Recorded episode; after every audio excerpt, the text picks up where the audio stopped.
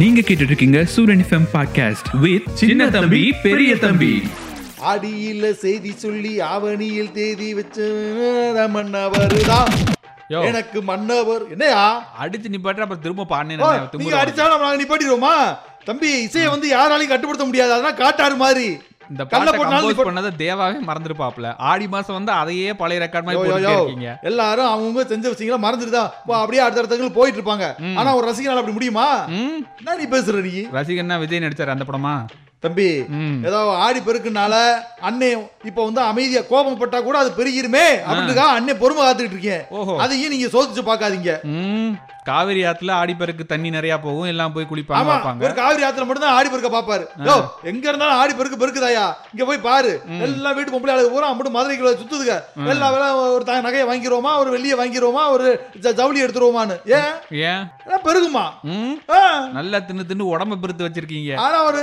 ஆ. ஒரு நல்ல வார்த்தை நாலு வார்த்தை பேசுவோமே ஆ. அப்படின்னு யாராவது நினைக்கிறாங்களா பேசுனா நாலு நாளைக்கு நல்ல விஷயமா வரும்ல நல்ல அதை விஷயம் யாரும் யோசிக்க மாட்டாங்க எப்பா இன்னைக்கு செய்யறதுனால மட்டும் எல்லாம் பெருகிறது கிடையாது நீங்க எல்லா நாளும் செய்யறதுக்கு இது தொடக்கமா வச்சுக்கிறேன் அதை யோசிங்க என்னத்தான் தொடங்குனாங்க போங்க ஆ.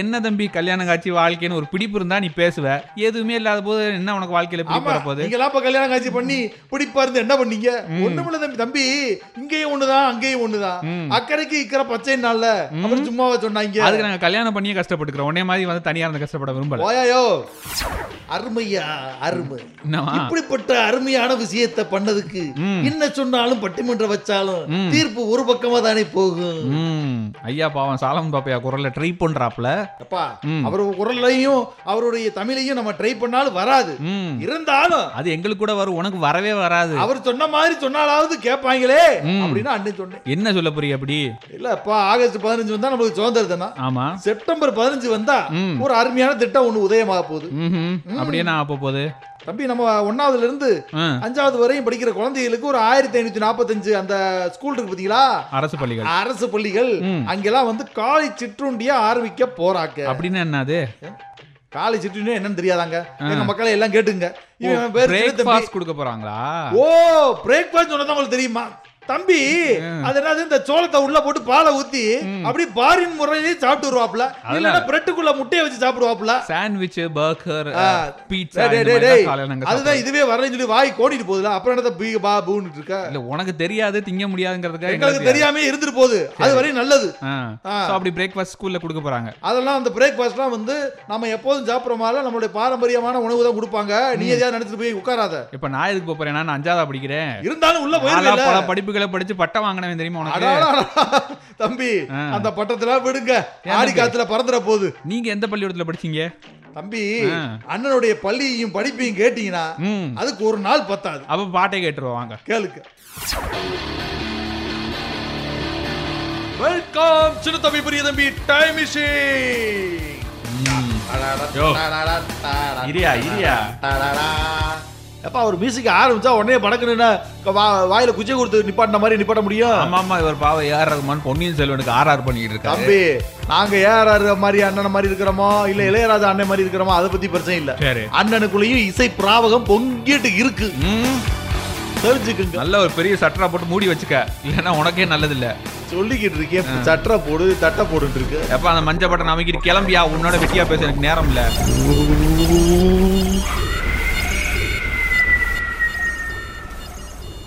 என்ன அமைதியாக இருக்கிறது என்ன ஆள் அறவமே இல்ல ஏயா பொட்டக்காட குழந்தை இறக்கி இவ்வளவு பேர் விட்டியாடி இருக்காங்க, ஒரு சத்தம் கூட இல்லப்பா ஆமாப்பா உச்சி கிச்சு விடுறாங்களா இல்லையா ஓஹோஹோ வந்திருக்க இடம் அப்படி சபர்மதி ஆசிரமாயா ஆமா ஆமா ஆமா அதனால மகாத்மா காந்தி குஜராத் அவர்களுடைய- உள்ளூருக்குள்ளதான் இருக்குமா ஆமா ஆமா மகாத்மா காந்தி அவருடைய இல்லம் இது இங்க எல்லாரும் அப்படிதான் அமைதியான என்ன மனநிலையோட இருப்பாங்க தம்பி, இந்த இல்லம் தான் முதன்மையான இல்லமா இல்ல அது பத்து கிலோமீட்டர் தள்ளி இருக்குதே இன்னொருத்தர் ஒருத்தர் கட்டினாரு அவர் ஃப்ரெண்டு அந்த இல்லம் தான் முதன்மையான இல்லமா முத முத அதுதான் அங்கதான் இருந்திருக்காப்ல அப்புறமா அவருக்கு அந்த மாடு கண்டு வளர்க்கறது கொஞ்சமா இயற்கை கொஞ்சம் இடம் பெருசா தேவைப்பட்டு ஆ, அப்படின்னு யோசிச்சிருக்காரு அதனால ஆயிரத்தி தொள்ளாயிரத்தி பதினேழுல இந்த இடத்துக்கு வந்து ஷிஃப்ட் ஆயிருக்கிறாங்க அது ஒரு முப்பது ஏக்கர் கிட்ட இருக்குமா முப்பத்தாறு ஏக்கரியா கரெக்டா சொல்றியே யோ ஆத்தி. வாய முடியா இல்ல, ஆறு அமைதியா இருக்க ஏக்கர் இடத்துல ஆவுன்னு அப்புறம் என்ன நினைப்பாங்க என்ன அவங்கள மாதிரி நம்மளும் மெதுவா பேசுறோம்னா மக்களுக்கு எப்படி சொல்லி சேர்க்கறது அதை சொல்லுங்க இது வந்து சபர்மதி அப்படிங்கிற ஒரு ஆத்தனுடைய கரையில இருக்கனால இதை சபர்மதி ஆசிரமம் அப்படின்னு சொல்லி சொல்றாங்க ஏன் தம்பி அப்பா அந்த காலத்துல அமைதியா இருக்கிற இடம் பூரா நதிக்கரையிலே இருக்கு இப்ப ஒரு உதாரணமா பாருங்க தாஜ்மஹால் நதிக்கரையில இருக்கு ம். இப்ப சபர்மதி ஆசிரமம் நதிக்கரையில இருக்கு ம். அண்ணனோ நதிக்கரைக்கு தான் அடிக்கடி போறேன் இந்த மாதிரி அமைதியான விஷயங்கள் எல்லாமே நதிக்கரை அதெல்லாம் தூய்மையான இடம் நதிக்கரையில இருக்குது நீ உன்னைய அழுக்கெல்லாம் தூய்மையாக்கிறதுக்கு அடிக்கடி நதிக்கு தம்பி, போற போதும் ஆ. அதாவது பார்த்தீங்கன்னா இங்கே வந்து அஹ், நிறைய ரெண்டு இடமா பிரிச்சு வச்சிருக்காங்க ஒன்று வந்து உண்மையிலேயே அவர் வாழ்ந்த இடம் இன்னொன்று இடம் வந்து அவருடைய அந்த வாழ்ந்த நினைவு என்னென்ன பொருள்கள். என்னென்ன பயன்படுத்தினா அதெல்லாம் ஆ. வைக்கிறதுக்கான ஒரு இடமா வந்து பயன்படுத்திக்கிறாங்க அதே மாதிரி இங்கே போனால் நம்ம தியானம் பண்ணுறதுக்கு மற்ற எல்லாத்துக்கும் வசதி இருக்குது நம்மளுக்கே மனசு அப்படி ஒரு அமைதி கொண்டு போகுது அங்க ஆமையா இருந்து எவ்வளவு பரபரப்பா வந்தோம் நம்ம ஆ. ஆ.